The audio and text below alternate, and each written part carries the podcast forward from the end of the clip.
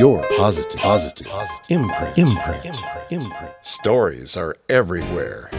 People and their positive action inspire positive achievements. Your PI could mean the world to you. Get ready for your positive imprint. Hello, this is Catherine, your host of the podcast Your Positive Imprint. Well, I'm starting today differently with a poem that I wrote for my parents when I was a teenager. Happy Mother's Day, Mom. When I sit down and try to remember everything I did, it would take forever. There are so many memories that sit in my mind, my childhood activities I have left behind. My beautiful memories are for me to hold, priceless stories that cannot be sold. There is one attachment to my wonderful past an attachment that gave me memories to last. The attachment is my amazing father and mother. There is no other. These two people gave me so much love, pure, pure love, as white as a dove. They have given me happiness which fills my life, and memories for nice dreams while asleep at night. One remembrance that sticks in my mind was in the first grade way back in time. I never wanted my mom to leave, I cried and cried, and boy, did I plead. I must have given her a hard time, but she did well, she did quite fine. I remember learning to ride a two wheel bike, which is not as easy as flying a kite. My daddy took the back end of the seat, pushed forward gently, and ran along with his feet. I was so scared of falling off, I thought Dad was mad, but he was not. It was an experience for the two of us, and being afraid, there was absolutely no fuss. Camping, backpacking, fishing, my, what fun! All are great, and all of these we have done. One trip so crazy and isolated was backpacking. The whole family went on a day like spring. The day was wonderful up at Lake Catherine, a bright warm sun with a slight little wind. Night fell over us and the moon came out. The wind got strong and out came the clouds. Hail started and the thunder banged. Down came the tent of the other gang. The three of them were drenched and cold. One tent was down. I hope the other will hold. There will be seven of us sleeping in one little tent. The other collapsed because a pole was bent. It was nice with all of us together, feeling the thunder vibes and the terrible weather. I really enjoyed it quite a bit. This was a beautiful backpacking trip. I remember doing a dance all by myself. I did it alone without no one's help. It was a dance to a John Denver country song, a good song and not too long. That look that was on my parents' face, I could never imitate. It was a look of being so proud of their daughter dancing in front of a crowd. My mom and dad put me through ballet and piano. I don't regret any of it, not at all, oh no. They let me take gymnastics and let me ski. Their love and support, there is no fee. Because my parents let me do these things, I have a personality that is not dull nor boring. I also have memories so precious to hold. Many memories I have, and many I have told. Back to the wilderness in which we visit, a talent so wonderful, so very perfect. The talent is being able to love nature and enjoying the peace it is so pure. My family has many memories in the outside, memories so beautiful and memories we don't hide. It's not only me that has all the memories, but also my sister's brother and my parents indeed. To put everything in the simplest words, having great parents as happy as birds gives me the memories to always remember, and with my parents they can remember together our family trips and backpacking days, and they can remember their children and our ways. They remember teaching us how to ride a bike and going up in trees to rescue our kites. I am glad that no other parents watched my brother and sisters and me grow up. Now my parents have beautiful memories, memories from childhood to the birds and the bees. We enjoyed growing up with them and learning from them. We love our parents and we thank them for the memories we all hold. Lady, our dog, also thanks them so very much. Well, hello, this is Catherine, your host of Your Positive Imprint, the variety show podcast featuring positive imprints from around the world. exceptional people rising to the challenge. Thank you so much for joining me and listening to the show from my website, yourpositiveimprint.com, or iHeartRadio, Apple Podcast, Spotify, Google Podcast, Overcast, or wherever you are listening. Oh, there goes a hummingbird. And you can follow me on Instagram, where you can find photos of the guests and much more. You can also follow me on Facebook, Your Positive Imprint. I'm just listening to the hummingbird. Connect with me on LinkedIn, and I have a new YouTube channel, Your Positive Imprint. And in fact, if you need a mask or you know of somebody who needs a mask, check out my YouTube video at Your Positive Imprint. And the video is called From Shoes for the Masses to Masks for the Masses. My video will give you information and details on how you can obtain a free mask that's being made by My 360 Project. well, it's Mother's Day in the United States and other parts of the world, so happy Mother's Day to you and your families. Well, Mother's Day is a little bit different for my family as we have to celebrate individually with our mom. Yes, I'm protesting that too, Mr. Steller's Jay. But my mom, Victoria Sanchez, is the guest on today's Mother's Day episode. So I sat in her backyard. I did wear a mask because I have been around the grocery store, but my mother has not been out of the house except for walks since this whole thing started a number of weeks ago.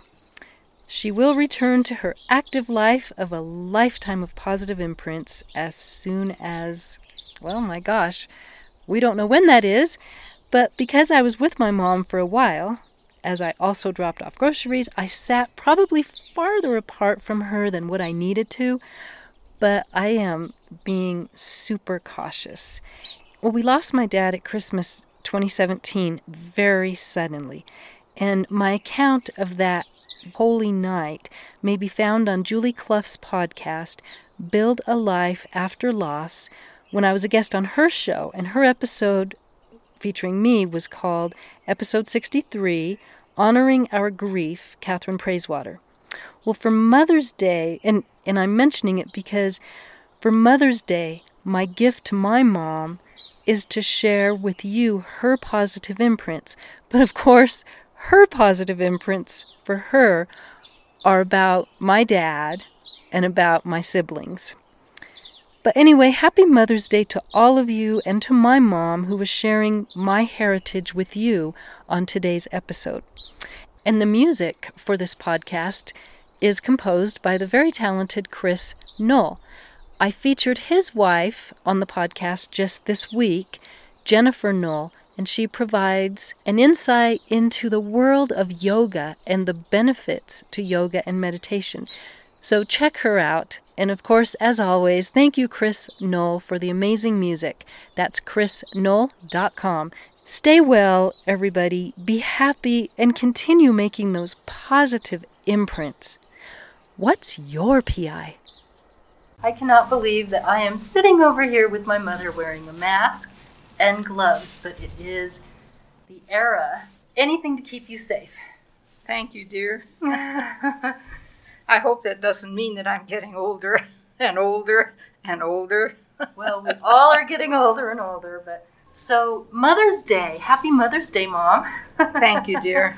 Thank you. Last year on Mother's Day, we did Reflections of Motherhood. This year, we're going to do reflections of your volunteer work, which continue today, and also some reflections of some of our family trips, because those trips were definitely a positive imprint for all of us kids' lives. And I know the stories that you and dad share as we grow up and as we would be out in the wilderness or out on a boat fishing, you always shared something that gave us life values. So, Mom, hello. Well, hello, dear.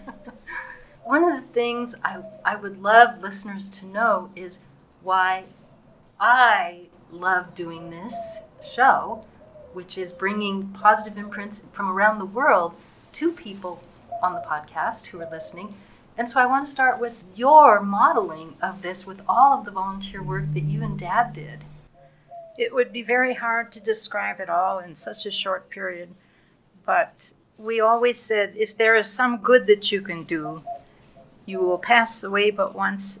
You need to do that good. And we started out early in our marriage. We never ever sold anything. And I remember when your father was at Georgetown Law School and we were in Washington, D.C., uh, we gave away a beautiful maple uh, living room set, the couch and the chair. And I remember the family that got it was so thrilled. And so it has been always, all through our life, that we were always involved in doing something for somebody else. Your father received the Distinguished Public Service Award. It was for many, many activities. Well, I want to mention something. When you were in Washington, D.C., uh, you didn't have a lot of money, but yet you. oh, is that ever true? Uh, we lived on a budget, and the budget was something like a dollar thirty-five cents a day, and that included. Uh, we had a young baby by then, and then by and by we had two young babies before he graduated with his master's in international law. And yes, that was true. Uh, but we did it, and uh, we were happy to do it. We were we were overjoyed with each other. So then, of course, we moved to Albuquerque and had many, many activities. One of them, uh, I was reflecting, in the 70s, we were both involved in church activities. Uh, he was parish council president, and uh, several years later, I followed him as the first female parish council president. We were elected by the parish, and he was also president of the Holy Name Society, etc but always we were involved in activities that benefited people. And one of the first was we were uh, working with engaged couples. At that time, there were only two uh, parishes in the city of Albuquerque that had these uh, engaged couple um, that they had to do, and it w- there were three days. The first day, the Monsignor took. The second day, a doctor and nurse took. And the third day, your father and I took and covered everything else, like communication and so on. Sometimes we would have 60 couples. Oh my goodness. And we were the ones that awarded, well, because there weren't that many parishes offering the pre Cana conferences. And I remember the reason I bring it up is that in 2017, your father and I were at a luncheon of the uh, Hispanic Genealogical Society. And sitting next to us was a couple, and they said, We remember you. You gave us the pre Cana conferences, and we're going to celebrate our 40th anniversary oh, next wow. month. But how could they remember us? But they did. A lot of times when we were in shopping centers, people would come up to us. They thanked us for the pre Cana conferences. But I thought it was pretty unusual after 40 years. That's marvelous. That's wonderful. What positive imprints, Mom? it was different. Uh, we were involved in scouting, your father and I. He in the Boy Scouts, I in the Girl Scouts. Your father served on the Southwest Council for the Boy Scouts, as well as being very active in our Boy Scout troop at church. I was the Girl Scout leader uh, for 11 years, 11 years. Four daughters. 11 years, a junior Girl Scout leader, and I had the largest troop, 46 girls. You're not supposed to go over 32, and they wanted us to register as two troops. But I said, no, we're one troop. And the girls loved it. We had lots of fun. We did. We had a lot of activities. We went to Girl Scout camp. We did the cookies. We did, I remember tying bread bags for jump ropes, but it was for a fundraiser. No, it was to show you that you could use everyday things. Oh. We had lots of service activities uh, that we did. We made bibs for Casa Angelica, which is a, um, an, an, a living facility for very, very developmentally disabled, mentally and physically kids. And they house only 24. Your father and his Civitan group built a therapeutic park for them. Uh, that took more than a year it's the most gorgeous park. They started out with vacant lots with bottles and whatnot in the lot, and had the University of New Mexico uh, architecture department uh, draw up a blueprint for the facility, and they built it. It's And- beautiful. And now Civitan, I have international listeners, as you know, And Civitan is international, but can you give a description, a short little summary of what Civitan is? Civitan is a service organization that is particularly directed to developmentally uh, disabled. And a lot of the research that is supported by Civitan um, is with developmentally disabled. And their headquarters in the United States is in Alabama. In the community, they do many, many service projects. They've been to Ronald McDonald House, Casa Esperanza, which is a facility where families can stay at reasonable cost when they have people in the hospital for cancer. To list all the projects would be take all day, but uh, that one they did um, painting, the parking lot, the landscaping, and so on. Uh, there's not one organization in Albuquerque uh, that supports people in need that are that Sandia Civitan has not been there to help. Uh, Albuquerque Speech and Hearing Center and put in concrete ramps, uh, painted the landscaping. I mean, it goes on and on and on. And Dad was a founder of Sandia Civitan chapter, right? Uh, he, yes, indeed. He was one of the founding members. He was a member for 46 years. During that time, one of the things that he also did, uh, because he was a judge and he saw how underappreciated uh, the policemen are, so he instituted the uh, recognition of policemen uh, once a month for the uniformed officer of the month. And Civitan would honor them with a breakfast and a check.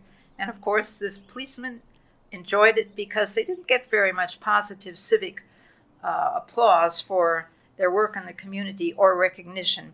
And today, of course, we recognize both a uniformed and a non uniformed officer of the month.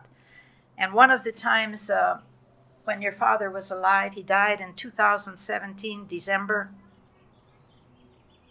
Um, one of the officers remembered coming to the house as he signed many search warrants.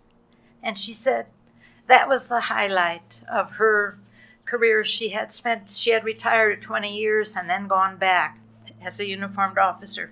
And there she was, Officer of the Month and her favorite memory of the first 20 years was coming to the house for search warrants. And that was unusual for a police officer. Well, you have to remember what we did when police officers came. You had sandwiches, cookies. Dad would turn on the coffee machine. We had water. We had bags of food for them. Us kids served. I mean, and Dad was available.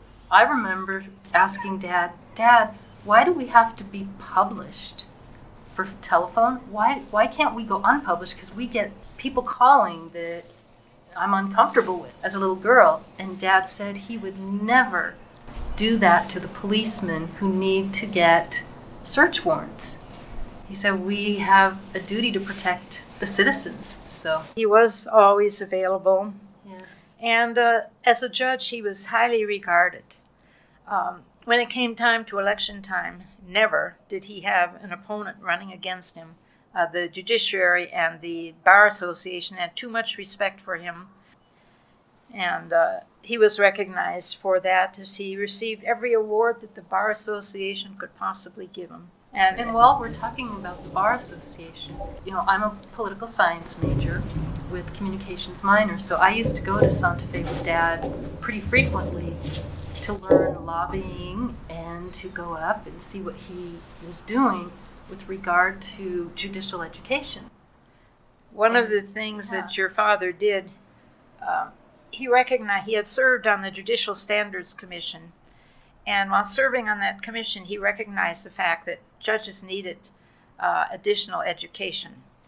And so he wrote a grant, and he got the grant but then he needed further funding to keep the program going. And he founded the Judicial Education Center, and uh, he lobbied the not only the legislature but the Supreme Court. He went, as you say, week, day after day, lobbying the legislature. Mm-hmm. And it, uh, he got several folks to carry the bill, and of course it did, as you know, pass. And today, uh, some 20, well, let's think, can't even think how long it is. Oh, longer than that. Because 20, 30, maybe 30 years. Uh, the, he has the Judicial Education Center, and it is named after him at the law school, the Rozier Sanchez Judicial Education Center. Yeah. But one of the things when you're talking about doing for the community, when he first got on the bench, one of the first things he did was change the procedure for arraigning mentally ill patients.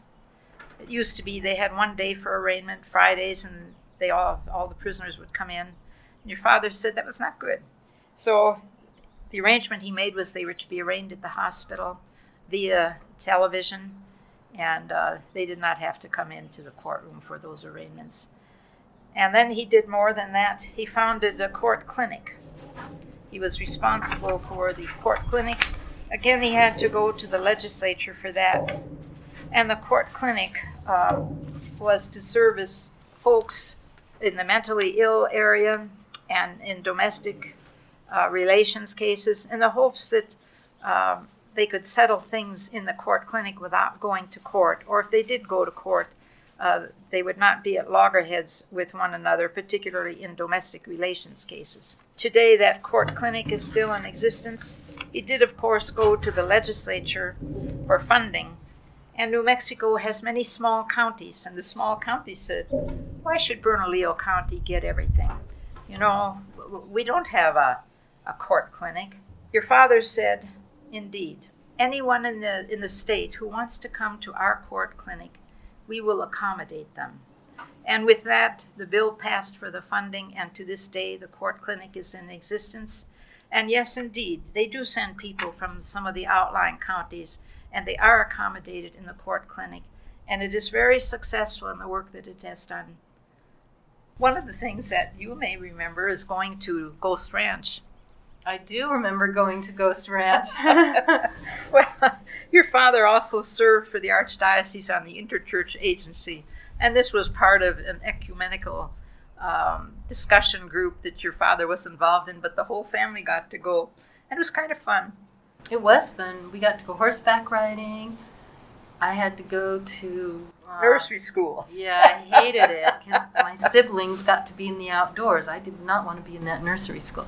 Put me in the outdoors, I'm happy. well, it, it was uh, just one of the things that we did along yeah. the way. Right. Uh, so many, many things. I was always involved with the uh, the Women's Guild, and I was a, an officer we always supported each other and whatever it was that we did. Your father uh, always ran the annual Clergy Day. International Civitan honors the clergy on the first Friday in February, and it honors particularly the four chaplains that went down with the USS Dorchester in the North Atlantic. And so he, he did that, Casa Angelica, New Mexico Special Olympics. Too many to name. But let me tell you one story uh, Sandia always has Christmas baskets.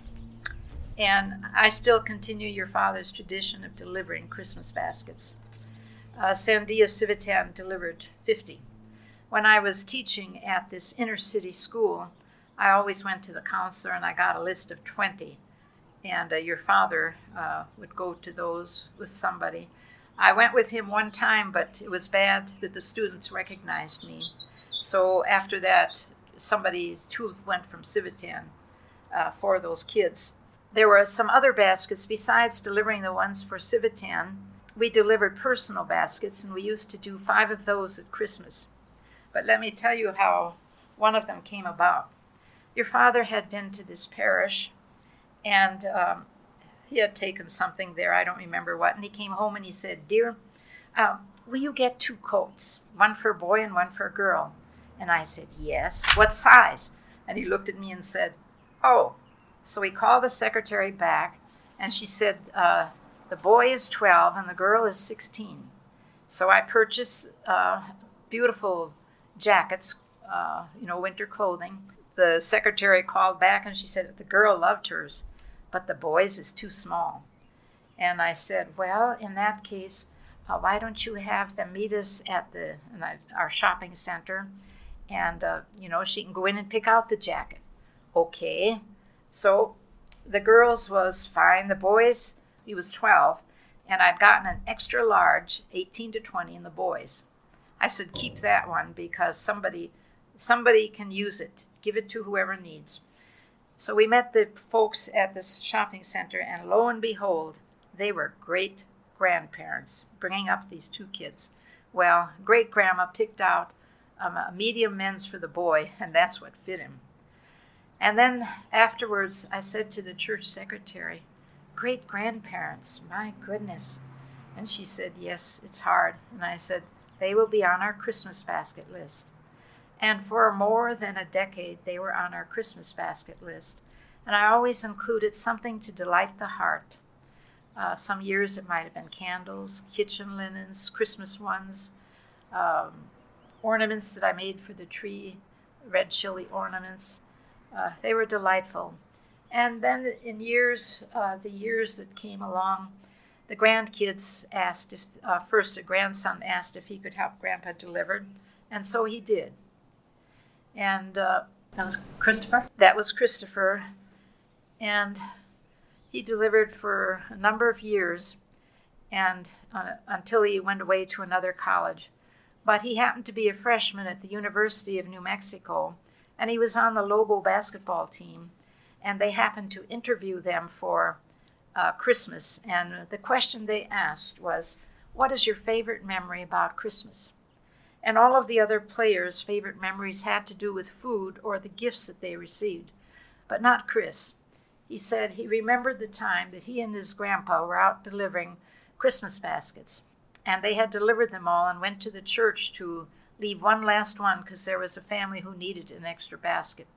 And while they were there, a lady came out of the church hall crying because they ran out of turkeys. The secretary turned to uh, Rozier and said, Do we have another turkey? And he said, No. And then Chris popped up and he said, Oh, yes, we do. There's one left.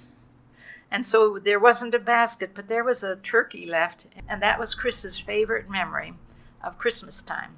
Needless to say, when his parents saw that article, they were thrilled. But uh, the next year, Chris went away to a different college, and then a granddaughter said, Grandpa, can I help you deliver baskets? And he said, Yes. And that was Carmen. That was Carmen. And Carmen delivered with him. And of course, one of the ones that we always delivered to the great grandparents.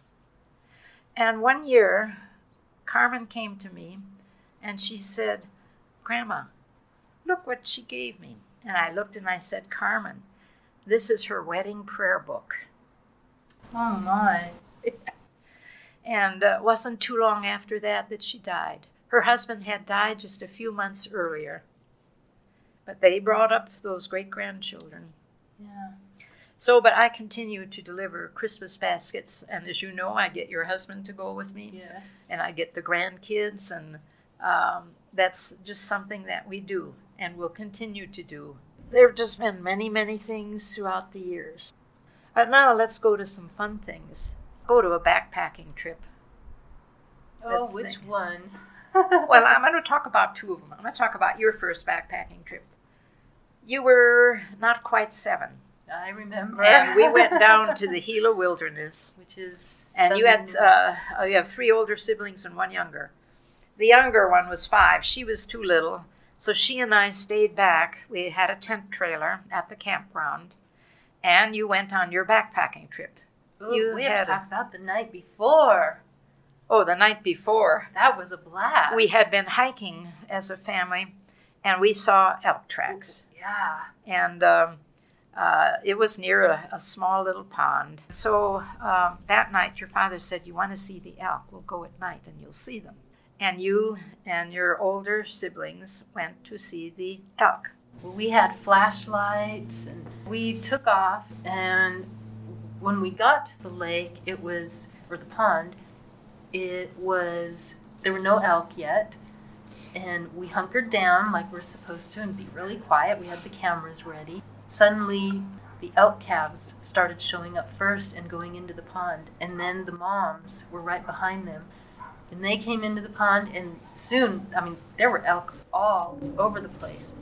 And we're filming. It was starting to get dark, but one of the cows had seen us behind the log. And she grunted, and I think she splashed water. I can't remember. So Dad said, You know, it's time. Our observations are done. They have seen us. We need to leave.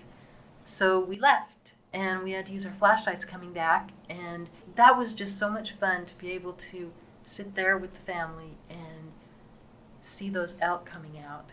It was only about two miles, I think, to the pond on that trail. Well, anyway, so the next day it was time for your first backpacking trip. So you and your uh, siblings, the three older ones, went off on your backpacking trip. And it was uh, several days, Yeah. two nights and three days. Uh, you covered 14 miles. And your younger sister and I were going to pick you up where you were getting out at Snow Lake. Off you went. And then Linda and I were there at the appointed time, uh, noon. You were coming out. And boy, you were tired. I was Your pooped. your your ba- your backpack was with your sister, and you were exhausted. And so, but that was your first backpacking trip, yes. and you enjoyed it. It was a great trip in the Gila.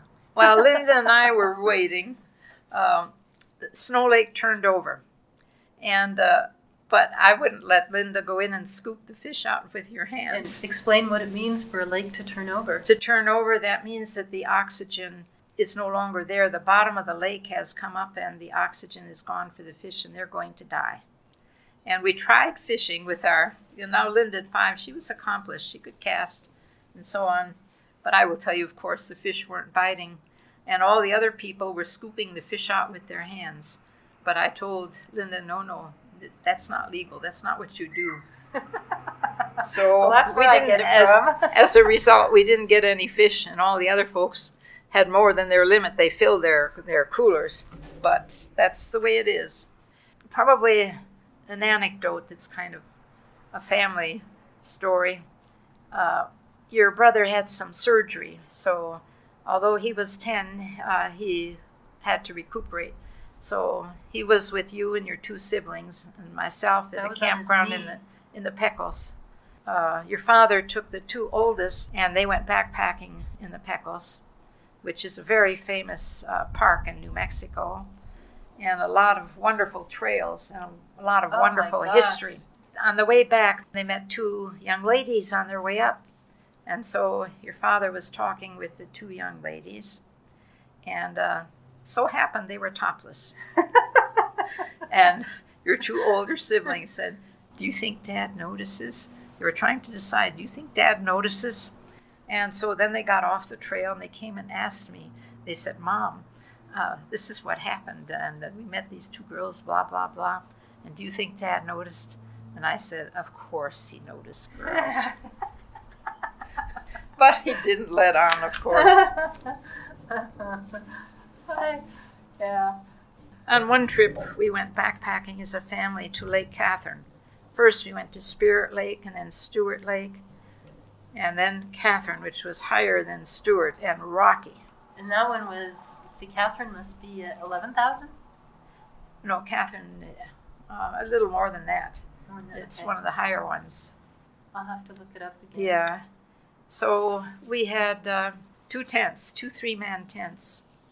We had a little incident at the campfire where the oldest, your oldest sibling, Mary. who needed glasses and contacts and so on. She is- Somehow she managed to stumble without her contacts on into the support of the tent, and it kind of um, bent the pole. That's right. Not kind of, it did. Yes. It broke. Well, that night it thundered, it did. and Lake Katherine sits in a bowl, yes. and uh, it hailed. And it echoed that thunder, I remember. Oh yes, it, it echoed, it reverberated throughout, and it hailed, and it went on for quite a while. And uh, the And top of our tent. because I was so worried about the wildlife. well, the top of our tent, you were in my tent, was coming Yes. down, and you woke up and said, "What's that?" And I said, "Nothing. Go back to sleep." And I was holding it up. I didn't know why it was coming down. And then all of a sudden, the, our tent flap got unzipped, and in came the other three from the other tent. Their tent had collapsed. They were all wet and shivering. That would be Dad, Carol, and Robert. Uh huh. And so they were in our sleeping bags. The next morning, we got up and used squaw wood to start a fire. and had our hot cakes and hot chocolate, etc. And in the campground was a lady who had hypothermia. My brother, the hero. oh, your father too. Well, yeah. That lady sat by our campfire while we plied her with coffee and so on. and Robert, and went, Robert caught went down. fish. He went down to the lake and caught some fish. and she had no protection. She was from San Francisco. No, I don't know what she was thinking, but not very well prepared. She said she wanted to live off the land. Well, we left her our black tarp that we used to cover our backpacks, and we left her a frying pan and some other things and the fish to cook. Then we went out of there, and uh, that was the end of that backpacking trip. We were young. We were so young that nice. you jogged back to the parking lot. And uh, one of the reasons you jogged back so we could, could get back in time to get the dog out of the kennel. And your our son came back to get my backpack so I would be faster. He'd already Yeah. put his in the car. So uh, those are fond, fond memories. Yeah, and then after that trip, we begged you next time we go backpacking, we are taking the dog, and we did. and we did. And- Poor lady. No, she had fun. It was a blast. We both loved the mountains, and as a result of so many trips, hiking trips, so on, you kids, all of you, Oh, love it's the fun. mountains. But we did It is one. part of your heritage. It is. It is. And we did, I mean, we lived in the mountains. So there was one trip, if, if you don't mind talking about it, but, but Mexico. Oh, We went to Mexico. that was a camping trip. It was we- camping. We went down to Guaymas and to the San, San Carlos Bay, and it was over Christmas. And uh, we had a tent trailer. Uh, the tent trailer slept eight. And the campground that we had made reservations, we were the only tent trailer. The others were people who came down, I think, to spend the winter because it was over Christmas that we went, and they were quite fancy. But one of the things that uh, one of the Indians, uh, local Indians, came through, I wanted to practice my Spanish. He wanted to practice his English. So we both kind of did it.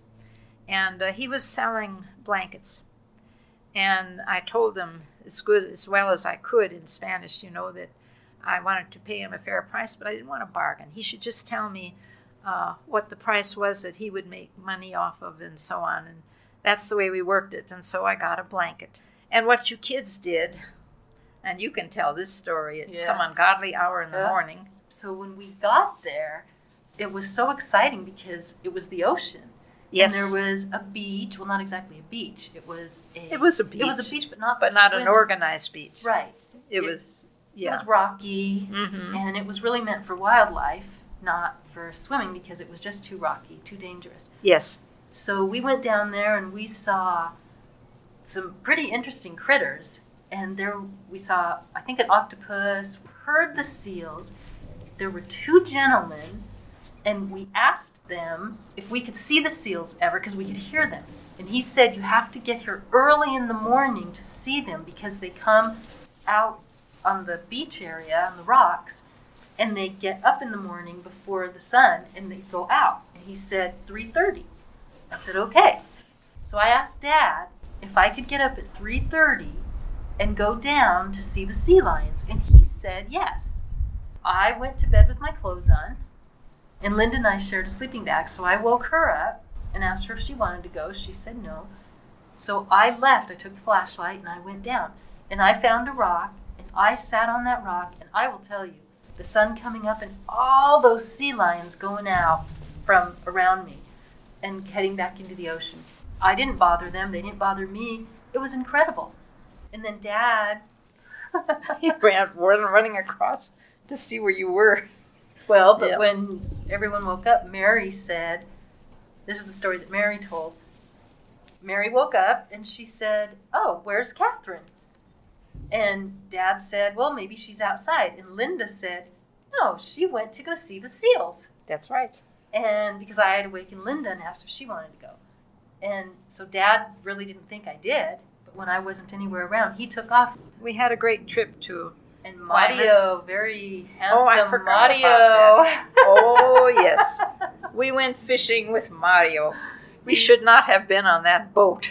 oh, because I don't remember any life preservers. What were we thinking? So we went fishing with Mario, in uh, San was- Carlos Bay. He was a local guide. He was a local guide and very handsome indeed, Yes. as the girls observed. And uh, so we went out, and when a big fishing boat came by with its wake, boy, we had a problem. He, it was a good thing that he knew how to manage his boat, but we caught fish. it was. A And I small boat. remember your youngest Linda trying to pull up those sea bass from the bottom. Oh, we had great fun. We caught sea bass and red snapper. Yeah, I remember the red snapper. and then uh, Mario took them up to the ice house where they froze them and packaged them, whatever. But we, it was fun. So it was a fun trip. I think I was eight years old. yeah, when we came back, we went through uh, Saguaro National Monument in Arizona. Arizona. Yeah. Yep. I brought back some tiny little seed packets for the saguaro, but they never grew. oh well, so be it. Yeah, that was one of our trips. We had the tent trailer, and uh, like I said before, we never ever sold anything. So when it came time that your father and I could no longer uh, take care of the tent trailer, we weren't using it as often. We gave it to a church for its uh, bazaar or whatever you call it in the fall. But I will tell you that I cried when we got home. Oh, I didn't know that. Well, yes, I did. Well, you guys got rid of the trailer not even that long ago. Yeah. All our lifetime we spent doing things always just And community you do a lot activities. of volunteer too. oh, I forgot to tell you. Yes? I forgot. Open space. oh yes. After retirement, there were two things that uh, primarily were our, were our activities. Uh, your father became the judge pro tem for the water rights adjudication in the northwestern part of our state. That adjudication accounts for 60% of the water in New Mexico. And in New Mexico, water rights is a very big issue. There were five river basins that had to be adjudicated. And the case was had been filed 30 years prior, but had never been prosecuted. So the first thing your father did was a special master to see if the state engineer would indeed have the funds to prosecute the case. And uh, all the people were very worried, so his first hearing he had several hundred folks there. To make a long story short, uh, he did decide to prosecute, but I did go with him to every hearing. I went to some of those too. Your father had a special uh, site online uh, that was transparent, so everybody could see every hearing, every letter, everything that ever happened in that case. Uh, it was perfectly transparent, and uh, but I had notes for him so that when he got home, he could.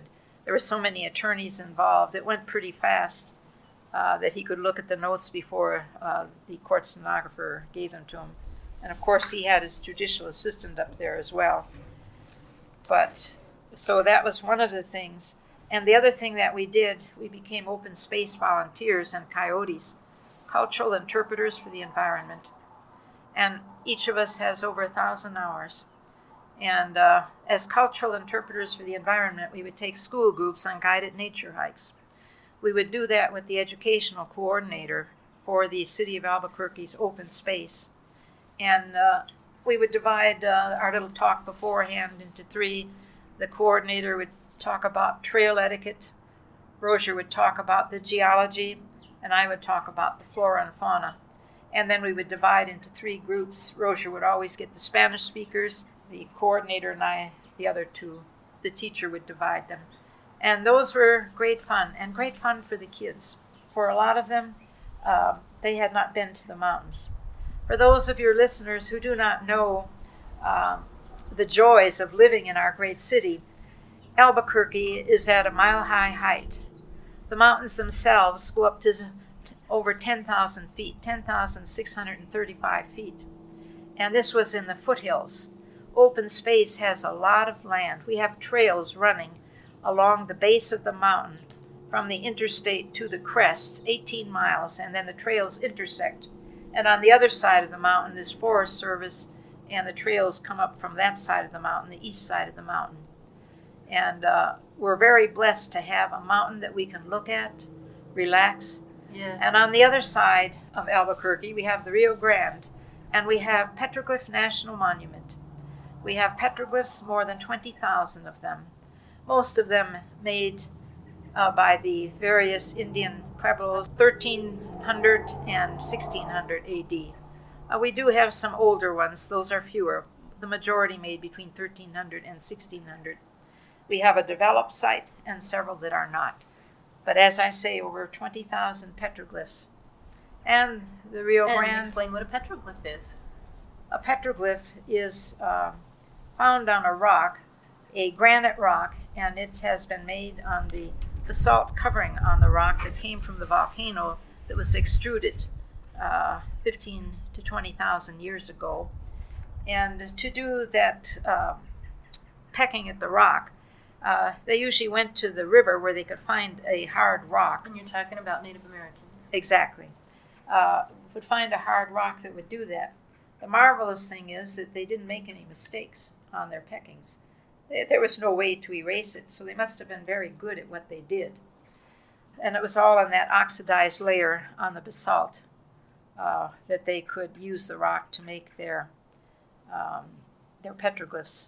So, do you remember that story with the very elderly gentleman? Oh, of course I do. Uh, that is an amazing story Uh, because that man was so happy.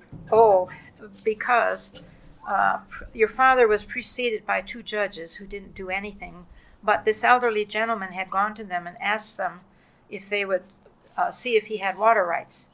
And the, the last judge assured him that he would hear his case, but he, he did not. And then your father came, and so the, the gentleman came to your father. And And he'd been waiting. he'd been waiting for a decade. And so your father said, uh, uh, I will hear your case. You, you've been waiting. And so he uh, told the state engineer that they were going to hear, that he was going to schedule that case. And the state engineer said, No, Judge, let's wait until we get to his ditch. But your, your father said, No, that man has been waiting too long. I am scheduling it. So your father scheduled it. State, attor- state engineer came with three attorneys, and the man represented himself. His name started with a C, I can't remember now. But anyway, he represented himself, and your father heard the case. At the end of the case, and your father usually made decisions from the bench. Uh, people did not have to wait around for 30 days for a decision. And he said, No, you do not have water rights. And later on, that gentleman wrote a letter to the judicial assistant. Nobody ever talked to the judge directly. That would be unethical, and your father was very strict. Uh, and, and he said, Thank the judge. I am so thankful to the judge for hearing this case. I have waited so long, and now at least I know I don't have water rights. And within the year, that man died. He passed away. But he got his day in court. I went up to every case and so on. One of them was a land a landmark case that established new law, and it was when the uh, state lands commissioner filed suit saying he had water rights on all the state lands. and the attorney from Boulder, representing the Ute Mountain Indians, said, "Judge, if he has water rights, we don't need the state engineer anymore." But um, there were lots of attorneys in the cases. You can guess the Navajo attorney always brought a couple from Shiprock with him, and the cities did, and so on. So, anyway, uh, that was an interesting case. And that case, your father decided, he wrote uh, that one, he took three days. And he said he would have his decision in three days. And I remember the gentleman who was the attorney for the state land commissioner was so respectful and had such a great brief and his wife was there to hear him present it. And uh, in three days, the decision came out, and it was decided against the state lands commissioner that they did not have water rights. Um, and Rozier wrote a five-page decision that was appealed, of course, to all the courts. It went up to the federal court. We were in uh, District 10 of the federal court system. It went to the appeals court, which wrote a lengthier decision than Rozier. They just embroidered added on to they used the same format and just uh, fleshed it out some more and it went to the, our supreme court and to the federal courts and uh, it was all approved all along the way at the same time the state of arizona had a case pending for 10 years uh, similar case their state land commissioner they had not even decided it yet they'd uh, come on to this case as an amicus curiae Um, and there were several of those, but it was fun. So there's this other story because one of the things that Dad was really just so good at all the time was being ethical and being just. Always. Social justice and kindness and compassion and everything. And there was this gentleman, the gentleman from the the jail. oh yes, um, there there are two two of those, but one of them uh, was later released from prison, and your older sister was attending the University of New Mexico, and he sat next to her, and he started talking. He said, "I have your father to thank for turning my life around." He sent me to the penitentiary, but this, this, and this occurred, and he said, "I will forever thank him." And uh, she was. Well, didn't Dad call him into his chambers? That was a different one. He was telling Mary that uh, that Dad saved his life and he had turned it around, and he had your father to thank. Because the other one was Mary with Dad. Yeah, before. Mary always rode the bus, so as all of you did, as I did, and us, yeah. Your father got um, uh, national awards, the Hispanic National Bar Association, and he got two medals, one in 1988 and one in 1998 and it was for his commitment to the preservation of civil and constitutional rights for all Americans. That's just such an amazing award. Well, now I want to go to something that you've been doing, which uh, you can use FaceTime now, but you've been over at the VA hospital. Um, oh, that's just just one activity, dear. I know, but but look at the difference you've made with those gentlemen. well, over there. We, now they have one of our projects in Civitan Yes, and I, I miss my young man, and he misses me, I'm sure. Well, he's only 36. Yeah. Uh, the Civitan uh, plays bingo, helps the veterans play bingo once a month at the VA hospital in the spinal cord unit. The one that I have been playing bingo with is someone who is completely paralyzed, who needs assistance of every kind. But I will tell you that we have fun playing bingo. If you've been in a hospital, you know that you enjoy treats and you like company. Yes. So I usually go early and I take uh, I take uh, something for the for the whole ward, the guys that are there, and it's different every time. And uh, my veteran, uh, I take care of at the at the end, and uh, they all enjoy the goodies, and they enjoy the bingo. It's put on by the Paralyzed Veterans of America and God bless them, they work hard for their veterans too. But I'm so glad that we can do that. And uh, my veteran is very happy when I come. I asked him, I said, Do the veterans like to play bingo? And he said, Some do and some don't. But I like to play bingo because it gets me out of the room once a month. Understand, he is completely paralyzed. And uh, that means everything, so that he does need assistance with indeed everything. But we have a lot of fun playing bingo, and he will laugh at my jokes, so okay. I have to come with something different every time. Well, maybe you can FaceTime. He can't do anything, dear. I know, but maybe the nurse can help. The nurses are busy enough. Yeah. They have so he needs so many procedures done. Uh, they're busy, and I'm sure all the others who are in that unit, the spinal cord unit, need just as many procedures during the day. Those nurses are are busy they're they're taking care of their patients and doing an excellent job. What have you been doing during COVID nineteen? Of course, I'm I'm sitting here. I should, probably shouldn't. Since you just did my shopping for me, thank you very much. One of the things I try to do is to call uh, some of our older friends who are at home, who are widows, and uh, just talk to them because everybody needs social interaction. And so that's, I try to do that every day. I also, I enjoy, the Archbishop would love to hear this, I enjoy his noon Mass uh, because then you get a feel what's going on in the Archdiocese. He says a few words every now and then, but I enjoy his homilies. And uh, I also enjoy a rosary uh, from Lourdes. And the rosary is for people all over the world involved with the coronavirus in every which way and it's really for all the people and for an end to the for the pandemic. And uh, I love it because it's at Lourdes. I love the priests who lead the rosary, and it's it's it's good. It's in France. And it is a grotto where the Blessed Virgin appeared to St. Bernadette during the 19th century. And many people go there on pilgrimage for the Blessed Virgin. Well, and I'm looking at your garden. Your garden is absolutely gorgeous.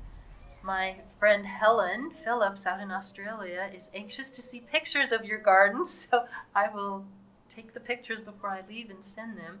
She is doing her garden. I'm sure that all over the world, people who have gardens, they're all going to be exemplary. We have all this time to put to our garden, and uh, yes, uh, all the gardens will look beautiful. I haven't seen you wear a ponytail since we've been hiking, so it's... Well, you know, the hair does grow. well, how do you want to end this? and it, What inspirational words do you have for the world right now? oh heavens, I think families are paramount. Love your family, love your community, love God, take care of everybody, accept everyone's best efforts. And I will say I miss my husband more than anything. Oh, I miss Dad too. A lot. but we were blessed. And I think people need to recall how many blessings they have in their life, whatever it may be. Thank God for the blessings that you do have. And many you don't even know that you had, but you had many, many, many blessings. You just didn't recognize them at the time. Oh, So true. God bless all the listeners. Well, thank you, Mom. Well, happy Mother's Day. Oh, thank you. But you are one special mom, and Dad, one special dad. All of us kids are the way we are, uh, successful. All of the grandkids, of course, the great grandkids, are, we are all way we are because we've had the best role models. Well, thank you, dear.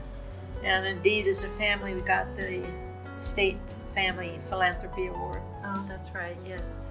Well, it's been wonderful. I know that we always sit and chat, and I'm glad that you can share a little bit of motherhood, service to the community, and a little bit of fun times.